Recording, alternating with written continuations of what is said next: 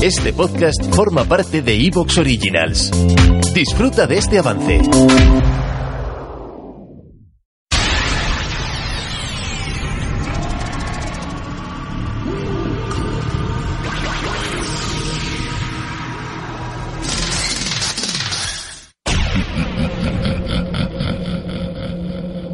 Bienvenidos. En aproximadamente 20 segundos comenzarás a sentir los efectos de este fenómeno sobrenatural.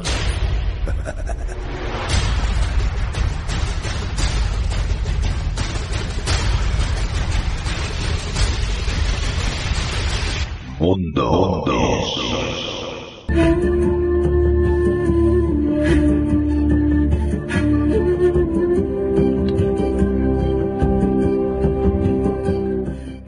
buenas noches y muy bienvenidos, queridos amigos, queridos oyentes, al mundo del misterio. Esta noche hablaremos con Juan José Revenga de los mitos y realidad de la religión vudú. Una particular visión de estos ritos vivida en primera persona por este fotógrafo corresponsal de guerra. Esta noche con Juan Miguel Marsella Crisóstomo hablaremos de la granja humana. ¿Somos y estamos diseñados por y para servir cuan rebaño de corderos a una élite o a unos seres no terrestres? Esta noche, con su escoba voladora y desde las frías, oscuras alturas, descenderá hasta la emisora nuestra bruja particular, Conchavara, para hablarnos de los gestos, costumbres y cosas cotidianas que atraen a la mala suerte. Esta noche nos haremos un viaje por la historia con Michael Martínez Blanco para hablar de la misteriosa muerte de Leslie Howard.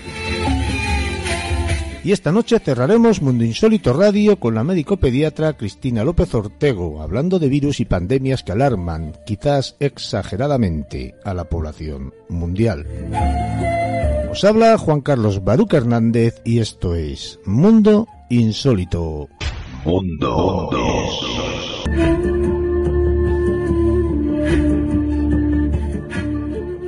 Gracias a las intervenciones y experiencias de Juan José Revenga, hoy hacemos un viaje a un territorio cultural acotado por el fenómeno del vudú. Una creencia mágico-religiosa ancestral que ritualiza, sin los tabúes de la cultura occidental, la investigación sistemática del lado maligno y demoníaco que siempre nos ha acompañado. En este viaje hacia lo desconocido, Juan José nos transporta a esos mundos de dioses intraterrenales y celestiales, de los rincones más enigmáticos del planeta. De su mano vamos a hacer un intenso recorrido por el mito y realidad de esta religión vudú. Bueno, pues para mí es un enorme placer contar el Mundo Insólito Radio por primera vez y espero y deseo que no sea la última con un escritor, un fotógrafo, un corresponsal de guerra, si se puede denominar así, como lo es Juan José Revenga. Juan José, buenas noches, bienvenido. Hola, buenas noches y encantado de estar con vosotros. Ya tú sabes, como a todos los que nos viste en una edad, que la experiencia dicen que es un grado y en ti creo que todavía mayor aún, por todas esas vicisitudes que has tenido en la vida, todos esos viajes que has realizado y todas esas experiencias, ¿no? Fuiste, fuiste fotógrafo, empezaste como fotógrafo en el diario mítico ya, ¿no? En la década de los 80 puede ser. Sí, sí, al principio de los 80, hace hace ya muchos, no demasiados, simplemente muchos. Ah, sí, simplemente sí. muchos De- yo creo que mientras van pasando los años no son demasiados, son muchos. No, no, así es. Y sobre todo cuando puedes decir lo que decía Borges, confieso que he vivido. Fíjate, precisamente en esta última faceta que te he mencionado de corresponsal de guerra, ¿no? Eh, has estado en muchísimos o muchos, por desgracia, ¿no? Muchos conflictos bélicos, ¿no? Y habrás vivido o experimentado, creo yo, multitud de impactantes Sí. historias, ¿no, Juan José? Tremendas, tremendas, de, de todo, desde intentar fusilarme en el Panamá de Noriega o en Chechenia, a verdaderas, pues bueno, lo que es una guerra, la que el que sufre siempre es el pueblo, los civiles, y siempre hay que ir, que eso es lo principal en cualquier conflicto bélico, hay que estar en el lado de los agredidos. Ahí está la noticia, ahí es donde pasan las cosas. El que los que agreden es hasta fácil. Te llevan, te enseñan lo que quieren y no hay nada. Pero la realidad siempre está en el lado agredido y donde, donde le sacábamos algo, donde le sacamos cosas. Sí, lamentablemente, entre comillas, lamentablemente, los que fomentan estas disputas terribles, pues siempre son los que quedan al margen de todo ello. Eh, el negocio. Claro, grandes, grandes tragedias humanas, me imagino que también habrás vivido como corresponsal de guerra, ya no personales como la que nos acabas de contar, sí alguna que a lo mejor te ha llamado muchísimo la atención, ¿no?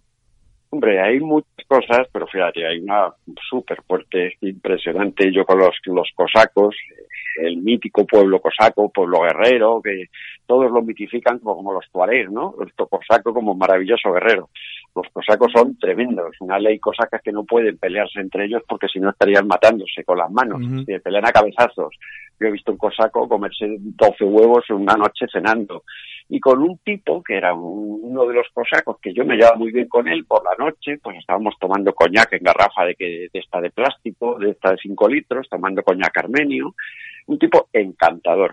A la mañana siguiente vamos a tomar un pueblo, entra el primero y el primer tipo que encontraron, este, con unas tijeras le cortó los huevos. Dijo, ya es nuestro pueblo, ya se abrió el pueblo y ya se lo entregaron.